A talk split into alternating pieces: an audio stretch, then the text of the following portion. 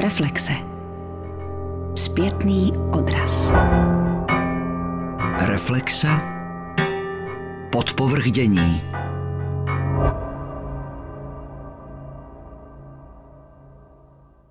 Brněnské divadlo Radost je profesionální kamenné divadlo pro děti a mládež. Přes 20 let byl jeho hlavní tvůrčí tváří Vlastimil Peška, vykonávající dvojroli ředitele i uměleckého šéfa. Druhou z těchto funkcí však v předminulé sezóně přenechal Michalu Sopuchovi, který zde mimo jiné uvedl adaptace dvou světoznámých literárních titulů. Jedná se o Pipi dlouhou punčochu a Čaroděje ze země Os. Sopuch pozici uměleckého šéfa dříve zastával také v druhém brněnském divadle podobného zaměření v Polárce. Moje první otázka na tohoto respondenta zněla, jak velký je rozdíl mezi vedením Polárky a radosti? Jsou to diametrálně odlišné situace být uměleckým šéfem v Polárce a být uměleckým šéfem v Radosti. Už jenom tím, jak jsou ty soubory veliké, jakou mají tradici a hlavně jak pracují. Vychází to nejenom z volby titulů, nechci říkat přímo z dramaturgie, ale z volby titulů a ze způsobu zpracovávání těch titulů a samozřejmě trošku ze zaměření těch eh, divadel. Zatímco Polárka je víc, eh, řekl bych, experimentálnější, co se do výběru titulů a do zpracování týče, tak divadlo Radost drží tradici trošičku těch, eh, nechci říkat klasických pohádek a nechci říkat loutkového divadla, ale taky, protože dříve to bylo loutkové divadlo a je tady větší návaznost i na lidi, kteří to divadlo zakládali, kteří tady tomu dávali nějaký punc, kteří ho proslavili a zároveň v lidi, kteří tady přichází noví. Je to větší skladba, je to větší zodpovědnost, myslím si. Nechci schazovat divadlo Polárka ani omylem, naopak. Myslím si, že je to i v té obslužnosti těch diváků, tím, že je to větší divadelní dům, tak s tím prostě přichází samozřejmě fakt větší zodpovědnost i za tu diváckou obec vlastně, za tu tvorbu, kterou člověk dělá. Teď se zeptám trochu osobněji, jaké jsi měl rád eh, pohádky, když jsme v divadle, které se zaměřuje na tvorbu pro děti. Já jsem měl rád skoro všechny pohádky. Musím se přiznat, že jsem vždycky od pohádek strašně jako miloval jako fakt šťastný konec. Jo. Proto já jsem třeba strašně dlouho mi trvalo, než jsem přišel na chuť Andersenovým pohádkám a některým pohádkám bratří Grimu. Jako dítě, když jsem to vnímal, mě se opravdu trošičku svíralo srdce tady v tom.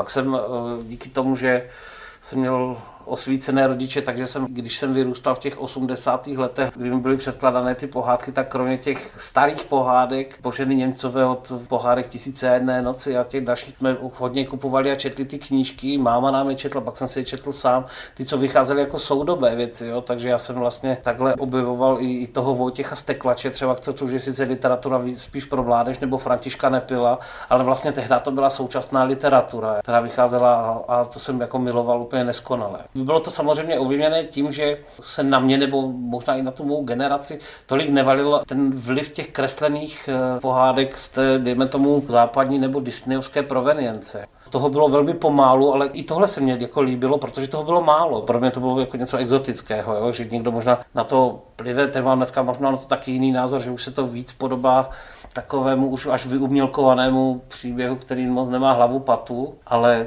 vlastně svým zpracováním začátku to bylo výborné. Samozřejmě i dokonce jsem si teď vzpomněl, že si i českého Honzu jsem měl rád, jako tady tyhle ty, a pohádky a tisíce a jedné noci, to byly moje vůbec oblíbená ruské pohádky, ty jsem miloval. Když jsi zmínil ty šťastné konce, že uh-huh. jsi preferoval u pohádek šťastné konce, pak je docela zajímavé, že jedny z posledních prací, co jste dělali v radosti, tak je třeba právě Pipi Dlouhá punčocha, kde přece jenom Pipi nemá rodiče a nějakým způsobem se tam vypořádává s traumaty. Je to pravda, ale i v našem zpracování vlastně ta Pipi končí velkým šťastným koncem. Já vždycky říkám, že ta Pipi je takový hrdina z neznáma, jo? je to takový trošku fabulátor, je to děvče, které se nám prostě od někud zjeví. Celou dobu fabuluje i veřejnost, to místo, ta obec, ta polis, ve které ona žije, což je v tom Švédsku, bydlí v té vile Vilekule, tak hovoří o nějakém tátovi, jako říká, že maminka je teda anděl v nebesích, ale to štěstí se zažívá v tom, že vlastně ona tam nachází přátele, nachází to souznění těch lidí a ti lidi souzní s tou Pipy, protože ona neustále nastavuje jak kdyby zrcadlo té společnosti. Ona je opravdu ten člověk, který je odinut a může té společnosti nastavovat zrcadlo tomu chování, jako samozřejmě dětským, trošku naivním, ale druhý velmi pragmatickým způsobem nastavovat zrcadlo jejich chování, jejich přístupu k věcem a potkává se s Anikou a s Tomim, ze kterou podniká velkou iniciační cestu do Tichomoří jo, což je krásné, prostě jako velké poselství, kdy se děti odtrhnou od maminky, ale pak se zase jako šťastně k ní vrací a ona se taky vlastně vrací potom domů a nehledě na to, že tam se tam objevuje i postava tatínka, o kterém si celou dobu myslíme, že jenom fabuluje, že je jakýsi jako král někde v Tichomorském ostrově, ale on je. Takže vlastně celé se to potvrdí vlastně do takového velkého šťastného konce, že ten tatínek už tu pipi dávno nechal vyletět z hnízda, ona už je taková jako v uvozovkách dospělejší v něčem, ale v něčem se zase učí od těch dětí nějakému řádu a ty děti zase učí od té pipy. Vlastně všichni ti dospěláci se učí od té pipy. Ten princip toho cizince, který pojmenovává tu společnost, má na toto právo. Vždycky, když do příběhu zasadíme někoho jiného od jinut z jiných reálí, tak může nastavovat té společnosti vůbec jako zrcadlo. Tak to je ta Pipi.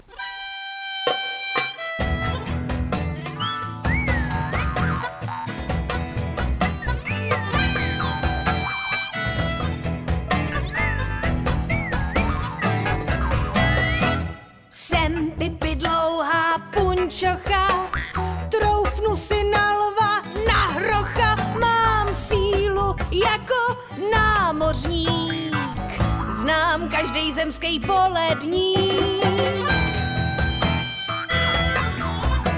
A z těch, eh, řekl bych, komerčně prvoplánových titulů se pomaličku snažíme nasazovat i tituly, které nejsou známy, dejme tomu z televize nebo z večerníčku a naopak, které buď eh, jsou psány přímo pro divadlo Radost, nebo vznikly jako loutkové hry nebo jako divadelní texty, ale nejsou tak když to řeknu, nespisujeme profláknuté jako věci, které už jsme viděli ve večerníčku nebo, nebo známe z televize. My se snažíme ty inscenace opravdu nějak segmentovat podle vhodnosti toho věku a podle toho je tak jako inscenovat. Jo? Takže dá průřezem celé tady téhleté tvorby se dá potom hledat i ta literatura. Znamená, že když budeme dělat inscenaci pro mateřské školky, po případě pro první, druhou třídu, tak budeme volit tady z tohohle toho pak první stupeň, druhý stupeň a pak už vlastně to, co, jak já tvrdím, osmáci, devátáci už jsou v podstatě normálně dospělí lidé, akorát vím, nikdo neřekl, že jsou prostě úplně dospělí, že nemají 18, jo, ale oni to vnímají už takměř jako hotoví dospělí lidé. To je jenom ten respekt vůči tomu diváku a nepředkládat mu úplně jenom tak jako lehce stravitelné věci. No. Podle těch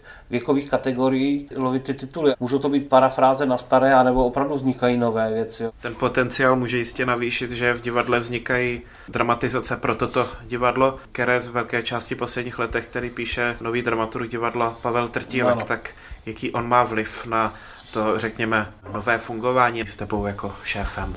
Pavel Trtilek má jako vliv velmi zásadní. Je to udáno tak, že píše opravdu pro konkrétní divadlo, potažmo pro konkrétní lidi. Není to tak, že by Pavel dostal prostě knihu, já jsem řekl, převěd mi to do dramatického textu a já to potom nějak budu inscenovat. Naopak jsou to dlouhé debaty, o čem já bych to chtěl inscenovat, jaké, jaké epizody, jaké obrazy bych tam viděl a teprve potom, až na základě nějakého, dejme tomu, bodového scénáře nebo výběru scén, vlastně Pavel se pouští do, do psaní těch replik, takže ta jeho práce je velmi důležitá a přínosná a zároveň i tím, že se rozhlíží po dalších titulech, po případě dalších eh, dramaturgických sekcích, dejme tomu, které by se mohly tady uskutečňovat, tak je pomáhá formulovat. Ten přišel z mnoha, mnoha okruhy, které by se daly v dětském divadle uskutečňovat. A teď je jako na našem dialogu, které jako zvolíme jako priority a které ne, protože teď ještě z velké části nebo z značné části má do dramaturgického výběru a poslední slovo má samozřejmě pan ředitel ten nám může i něco vetovat a v případě tam prosadit nějaký své přání nebo titul, takže ne stoprocentně můžeme vytvořit celý ten dramplán, dejme tomu. Ředitel Peška, eh, kromě toho, že tedy eh, režíroval v radosti, tak se podíval taky na hudební eh, stránce inscenací, hraje tady. Totež si zmínil, že se týká i paní dramaturgině Janěkové, která tedy byla loutkoherečka a zároveň se věnuje dramaturgii a ty taky kromě toho, že režíruješ, tak eh, jsi také částečně hercem. Jak se to tak stalo, nebo to řekni konkrétně u tebe, jaké to je propojovat tyto dvě profese? Je to hodně náročné. V radosti jsem čtvrtou sezónu. A teď teprve tou čtvrtou sezónu jsem byl jmenovaný jako umělecký šéf. Já jsem první tři roky tady byl jenom jako asistent pana ředitele, jako asistent jako režiséra s tím, že jsem tady režíroval svoje inscenace. Přeskušoval jsem samozřejmě, zajišťoval jsem takový ten chod na tom jevišti, když jsme prostě, když přišli noví herci a podobně, nebo když se dělají oprašovačky a chystal jsem nové inscenace samozřejmě, ale zároveň jsem dostal i úvazek jako herec. A já to přisuzuju takovému trošičku, nechci říkat pedagogickému, to asi ne, ale takovému učednickému kroku, dejme tomu, a jsem za to rád, protože člověk si to projde jako opravdu úplně napříč to divadlo, což je dobrý. Nemyslím si, že to je, dejme tomu, recept, že by to tak mělo nutně být, ale v mém případě to tak jako bylo. Bylo to tak dokonce i v Polárce, kde jsem začínal vlastně úplně jako technik, který režíroval, až jsem prostě skončil jako umělecký šéf, ale prošel jsem si to divadlo opravdu celé. Je to skvělé učiliště, musím říct jako fantastické učiliště, že člověk tím, že může střídat minimálně tu pozici herce a režiséra, tak uh, si spoustu věcí uvědomí. Spoustu teoretických věcí se mu převádí potom do praxe a spoustu nenaučitelných věcí si uvědomí až v té praxi. Což třeba pro moji režijní práci je jako úplně skvělé si uvědomit to, jak se člověk cítí na té opačné straně barikády, jak se říká, to znamená na tom jevišti. Tím, že člověk tím hercem byl, tak si to vlastně uvědomuje, dokáže lépe číst ty lidi, je možná trošičku pozornější k těm lidem a i ty lidi jsem vlastně poznal daleko víc a lépe, protože jsem s nimi mohl být i na jevišti, takže na druhou stranu potom, jako když jdeme tomu obsazuju do nějakých rolí nebo uvažuji o nich, tak uh, mám vlastně o nich víc informací, než kdybych se chodil na ně jenom dívat a dejme tomu hodnotil je jenom podle dvou, tří inscenací, na které se jako podíváme. Najednou ten lidský faktor je tam třeba pro mě strašně důležitý.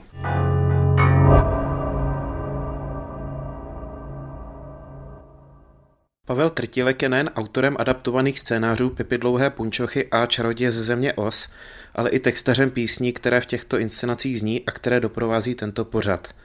Hudbu k ním složil David Rotter. Pavel Trtilek je pedagog divadelní fakulty JAMU, spisovatel a divadelní dramatik, který v radosti vytvořil s Michalem Sopuchem tvůrčí tandem a čerstvě zde nastoupil také jako kmenový dramaturg. Prozatím si působil jako autor nebo dramaturg u divadel pro spíše dospělé diváky, tak co tě přimělo ke spolupráci s Radostí?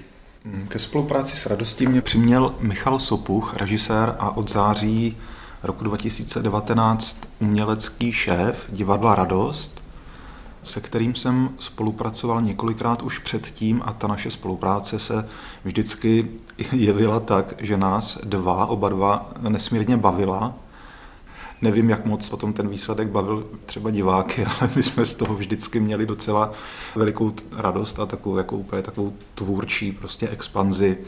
A velmi mě vlastně s tím Michalem Sopuchem naplňuje, že se po umělecké stránce, jestli to tak můžu říct, doplňujeme.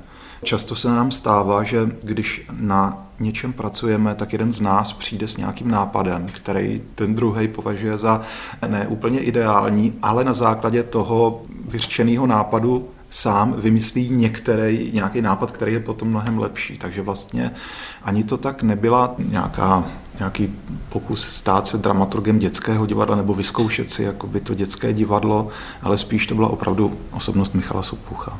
U Pipy dlouhé punčochy byl výběr kapitol z té knižní předlohy, které by se hodily pro divadelní zpracování vlastně snadný docela v tom smyslu, že ve chvíli, kdy každá z těch kapitol, což jsou ucelené mini příběhy, kdy fungovala, kdy byla zábavná, kdy se tam něco dělo, něco jakoby dramatického, čili to je pro jeviště vždycky, téměř vždycky ideální nebo vhodné, tak eh, tady tyto části nebo kapitoly byly vhodnými pasážemi, ze kterých jsme v, ve spolupráci s Michalem Sopuchem vybírali ty, které by opravdu mohly být pro eh, diváky něčím, co neustále bude překvapovat, kdy se neustále bude něco dít, kde zároveň budou probíhat jakési konflikty, které jsou třeba buď konflikty s okolím, třeba když maminka od Tomiho a Aniky pozve Pipy na návštěvu, kdy pozve zároveň další své tři kamarádky, dámy a ta Pipy se tam na té návštěvě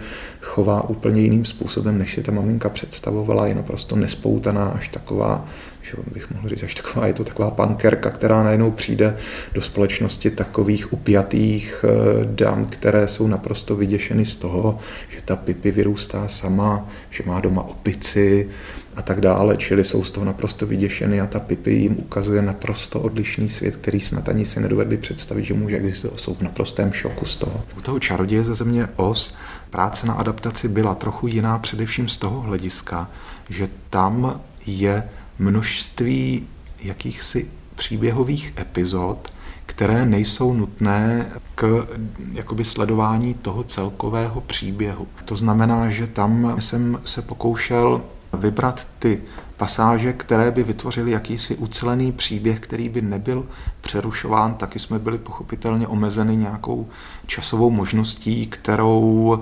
divadlo vlastně jako dětského diváka nabízí, včetně toho, že to bude přerušeno přestávkou. Do toho v obou případech, jak u Pipy, tak u toho čaroděje ze země Os, vznikalo množství písňových textů, které jsem psal, protože v obou případech se jedná o muzikály, dokonce v případě Čaroděje ze země Os je to rokový muzikál. Hudbu dělal David Rotter, takže i ty písničky mají humor, mají zároveň taky jakousi dramatičnost, napětí, takže myslím, že je to opravdu takový opět jakýsi koktejl, který je poskládaný z různých složek, že do toho ještě scénografie, do toho choreografie a tak dále pro dětské diváky. A u toho čaroděje ze země Os jsem se pokusil taky udělat jakousi nosnou postavu právě z té Dorotky. Tam je to zase taková, řekl bych, emancipovaná dětská hrdinka, ženská hrdinka v té knižní předloze, která je vlastně z roku 1900, čili je to 120 let starý příběh tak ta Dorotka v té původní knižní předloze je taková ustrašená, má neustále jako nějaké obavy a ti její společníci tři, eh, se kterými ona putuje do toho smaragdového města a potom ze smaragdového města porazit zlou čarodějnici a pak se vracejí do smaragdového města, tak oni si tak navzájem jak si dodávají odvahu.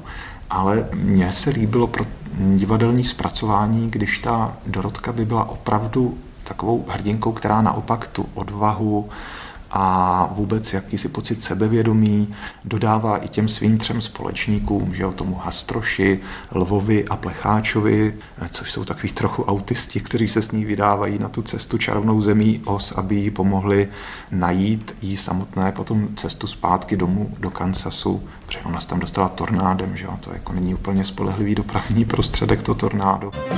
Kolíbá se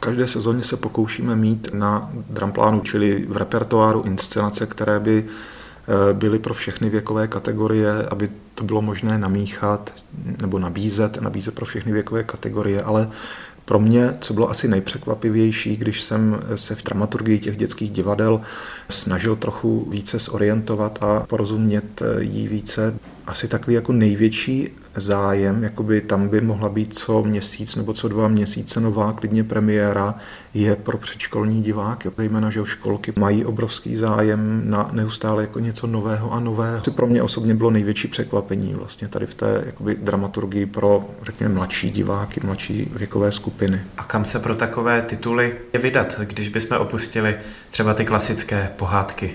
Často je to pátrání téměř detektivní. To je další pozoruhodnost eh, u dětských diváků současné doby.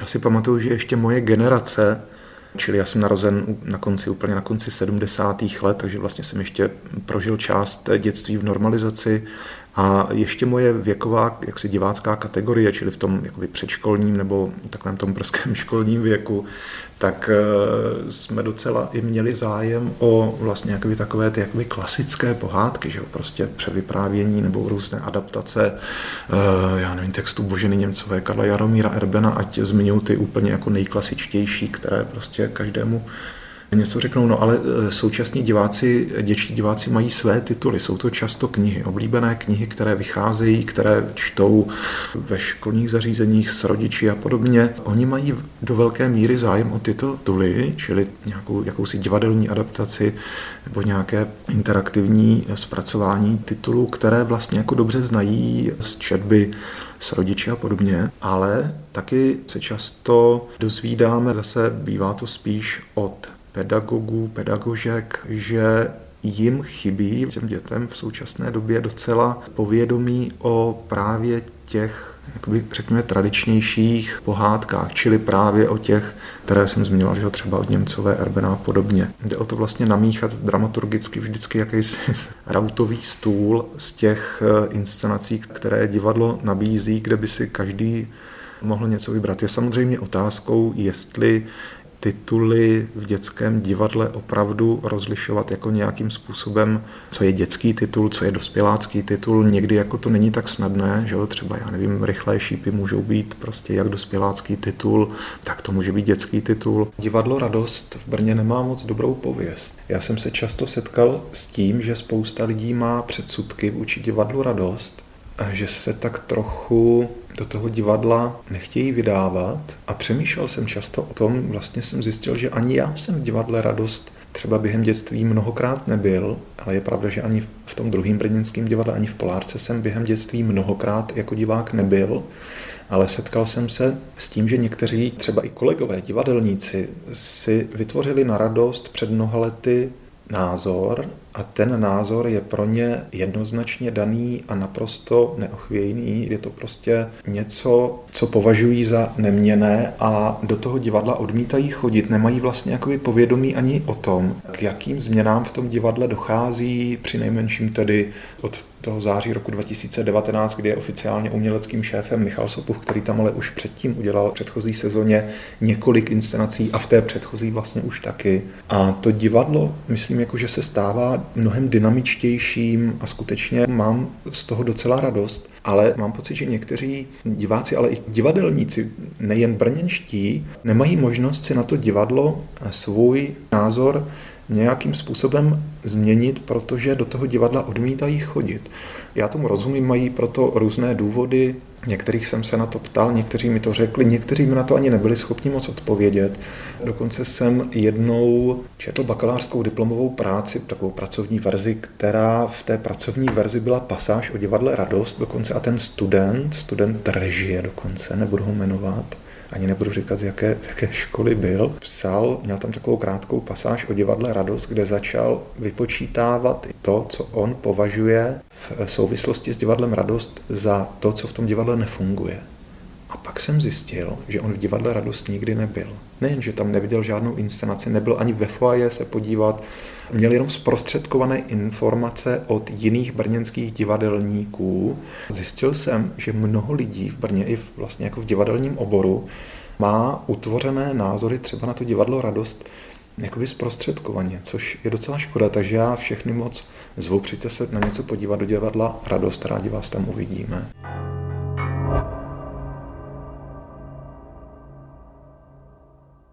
Nejaktuálnější režií ředitele radosti Vlastimila Pešky se stala Zlatovláska. Práce na veršovaném textu Josefa Kajnara a bilancování dosavadní práce se souborem divadla. To byly hlavní témata našeho rozhovoru. Já jsem nastoupil to už je 25 nebo 26 roku do radosti, což si myslím, že je úctyhodná etapa a hnedka při nástupu, když jsem, jsem nastoupil, tak jsem chtěl vybudovat soubor který byl schopen zahrát v podstatě od muzikálu až po tu nejdrobnější maličkou pohádku. A všechno, což si myslím, že v republice jsem jediný, který pěstuje takzvané lidové divadlo, ale lidové divadlo na vysostné úrovni. Lidové divadlo takového typu v podstatě, které dokáže oslovit jak malé, tak i velké. A na tom poctivě pracuji těch 25 let a já se domnívám, že se to snad nějakým stylem aspoň podařilo, protože divák má zájem. Vznikaly i třeba nějaké inscenace, které nebyly jenom pro děti? Samozřejmě, ale my jsme určený divadlo, které jako městem, pak jsme dotovaní městem Brnem, tak jsme určeni především tedy pro děti. to je takových dobrých 80% naší produkce, ale i ty tituly, které přechází takzvaně pro dospělí, musí být určeny také dětem. Co znamená ale tím největším, protože takový ty pubertáci od 13 roku a vejš už vám na bodulinka v uvozovkách nepůjdou samozřejmě. Jo. Takže pro ty se už chystají potom tituly a nejraději teda světového dramatu, jako třeba jsme tuhle dělali Shakespeare, Veselé paničky Vizdorské nebo Mozartovu kouzelnou flétnu. A to je potom nabízíme večer samozřejmě i pro dospělého diváka, ale u nás jsou lidi zvyklí chodit jako celé rodiny, takže my tomu říkáme jako rodinná představení. Český divák je takový, že má rád absolutně notoricky známá témata. Aspoň já si to myslím, a to někomu nevnocuju, ale je to tak. A hlavně to samozřejmě vybírají učitelky, anebo na nedělní představení dospěláci. No a když dáte titul, který oni až tak neznají, tak o to není takový velký zájem ale dáte toho budulínka, jak jsem říkal. Takže já už jsem z ty klasiky dělal teda kde co, abych řekl pravdu a dělal jsem to s velkou láskou. Já se na to téma samozřejmě podívám tak, aby zůstalo samozřejmě téma zachováno, ale vždycky si to nějakým stylem, maličkým způsobem posunu. Jako třeba ten budulínek, když pořád o něm hovořím, tak ten je nazvaný budulínek z hudebky to se ale musí samozřejmě vidět, to se špatně popisuje na mikrofon a jinak třeba Popelku jsem dělal sněhorku, prostě ty klasické témata, protože my jsme taky povinni samozřejmě si na sebe trošku vydělat a nemůžeme mít bohužel poloprázdno. Třeba takový broučky jsem dělal taky, ale s velkou láskou a ty jsme měli na repertoáru 10 roku. U nás tyhle ty klasické pohádky potom přežívají minimálně pět sezon. Mluvil jste o tom, jak posouváte ty klasické pohádky, tak pojďme k té nejaktuálnější ke Zlatovlásce. Kam jste no, to posunul? Jestli jsem posunul nebo neposunul, to samozřejmě nevím. Já jsem se leta tomuto tématu vyhýbal, protože jsem si myslel, že už dnešní děti verše a Kajnara příliš moc nesmlsnou, protože oni mají rádi to, co je, se do nich chrli z médií, samozřejmě to znamená pružná témata, rychlovka, rychle příběh, aby byl hotový a podobně. A mě to milé překvapilo asi před rokem, když jsem někde koukal, že opravdu děti dokážou koukat i na vážný téma a když je zaujme, tak je to naprosto v pořádku. Tak jsem si říkal, že se nakonec na tu zlatovlásku, teda, že si zkusím, nás k tomu také vedlo, protože jsme měli 70. výročí divadla a zlatovláska za těch 70 roků byla nejčastěji inscenovaná pohádka, no tak jsme se k ní vrátili. No a když jsem se potom do Kajnara začetl, tak jsem si říkal, že je to vynikající a opravdu ten text je napsaný opravdu vynikajícím způsobem a spousta krásných jako i textů písničkových, protože on byl velký jazzman Kajna, tak ono to v tom je cítit, ale to musíte být trošku muzikant. Já to prostě v tom cítil. Plus mě taky velmi zaujalo, že ta zlatovláská hraná na břehu řeky Dunaje. Tak jsem si to zařadil výsostně na břeh řeky. Dunaje a ještě jsem si i přidal písničky, které mají takové jakoby maličký nástěn lidovosti, což jsem spojil taky kdysi své dovednosti. Já jsem kdysi dělával dramaturga folkloru v rádiu, takže jsem tam byl pár let a, a folklor jsem vždycky miloval, takže to takový world music spojená se zlatou vláskou a udělaná si myslím docela životně a živelně.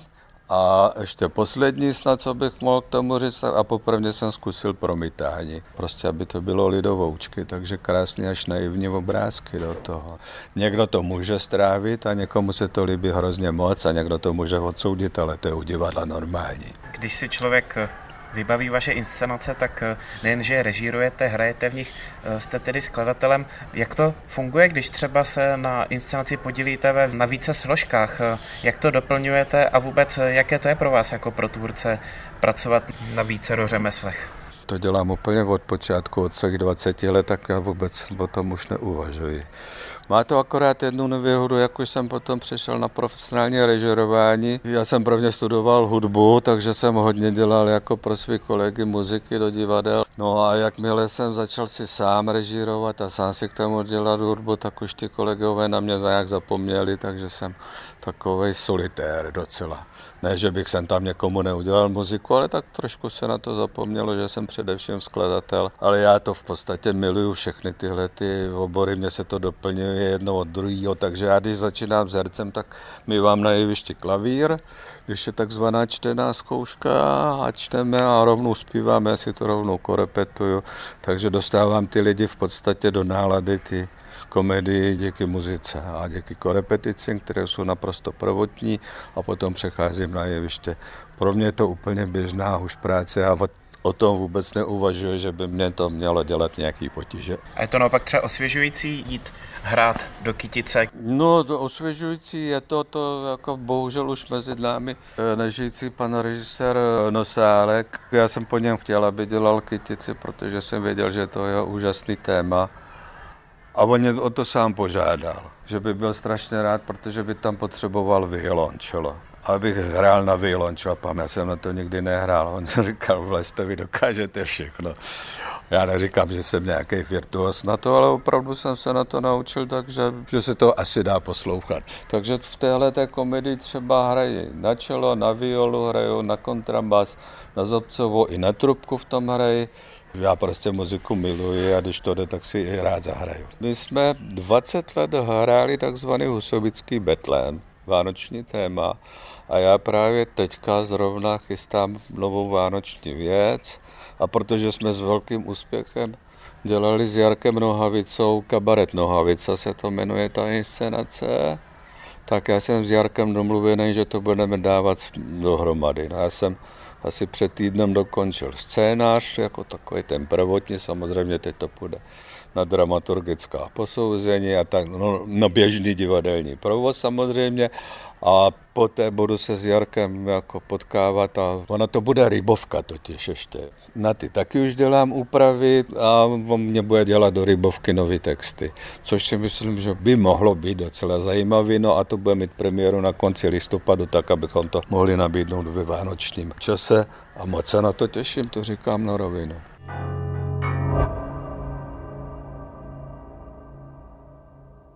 Jana Soukupová píše recenze na brněnské divadelní novinky pro Mladou frontu dnes.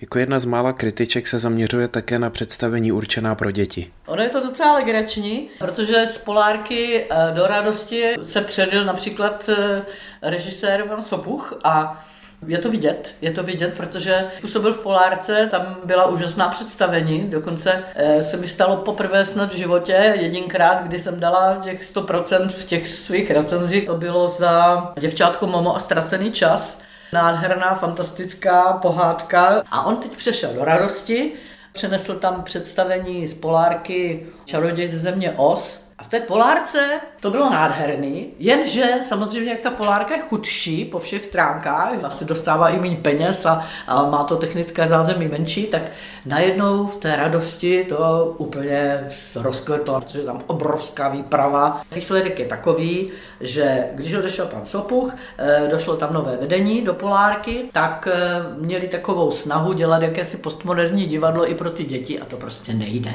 A já si myslím, že oni to vědí taky, protože to dětský publikum jim to řekne v podstatě okamžitě, se projeví. A myslím si, že už to pochopili a začínají pro ty děti dělat to divadlo tak, jak se to dělat musí. I když je to zatím čerstvé, ta změna vedení v radosti, myslíte, že je tedy znát ta změna uměleckého vedení? Já si myslím, že Michal Sopuch se velmi dobře dohodl s bývalým šéfem, principálem Peškou, že nejdou nijak proti sobě. Je to, myslím si, že je to vidět na té produkci tam se dělají dál Peškovy režie. Já jsem s nimi měla dřív trošku problém, že byly opravdu takové hodně blízkavé, ale on je zase takový profesionál, že přinutil i ty lidi, já to píšu i v, té, v tom textu, který vyšel v knižce k výročí radosti, že vlastně přinutil lidi, kteří vůbec nebyli muzikáloví herci, že hrají, zpívají, hrají i na hudební nástroje, někteří na více, A to divadlo je tak, jak ty děti dneska potřebují, plnokrevné i co se týče všech těch složek. Poslední inscenací, kterou aktuálně pan Peška udělal v radosti je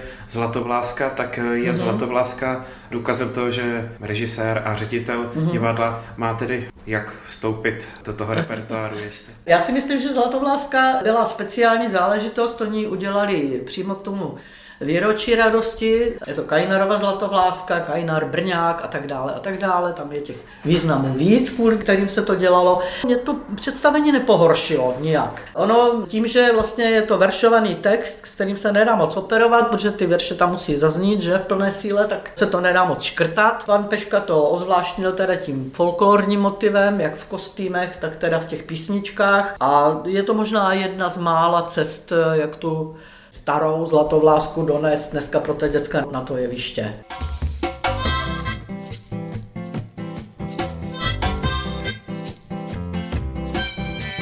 Vezmi mouku a Niko, to mi prosím o mlíko. Přidej vodu z konvičky, těsto dej do pánvičky. Nasmažíme lívanců, už jste malinko naťukla eh, toho Oze, mm-hmm. tak eh, o něco starší inscenaci, kterou tedy dramatizoval Pavel Trtílek mm-hmm. a mhm. režíroval Michal Sopuch. Eh, jedná se o Pipi Dlouhou punčochu. To si myslím, že je jejich majstrštyk Měli obrovskou kliku na představitelku hlavní role, která teda taky tam pozbírala všechny místní ceny, protože bohužel teda eh, divadlo pro děti se nedostává do žádných nominací na Táli, ale myslím si, že ta eh, Barbara Dobišarová i toho by byla práva, protože ona ji hraje naprosto dokonale s neskutečným elánem, takže to plnokrevné divadlo, které v té radosti udělají vždycky, tak se v té Pipi velmi osvědčilo. Už jenom tím, že tam zaznívají písničky, které obohacují celý ten příběh. Já si myslím, že to je asi jedna z věcí, která se tam povedla vůbec nejvíc. Buďte svou radost, nápady a hravost, budeme se smát, společně se smát. Probuďte svou radost, nápady a hravost, budeme se smát, společně se smát, společně se smát, společně se smát, společně se smát. Slyšeli jste epizodu pořadu Reflexe divadlo zaměřenou na radost Brněnské divadlo pro děti a mládež.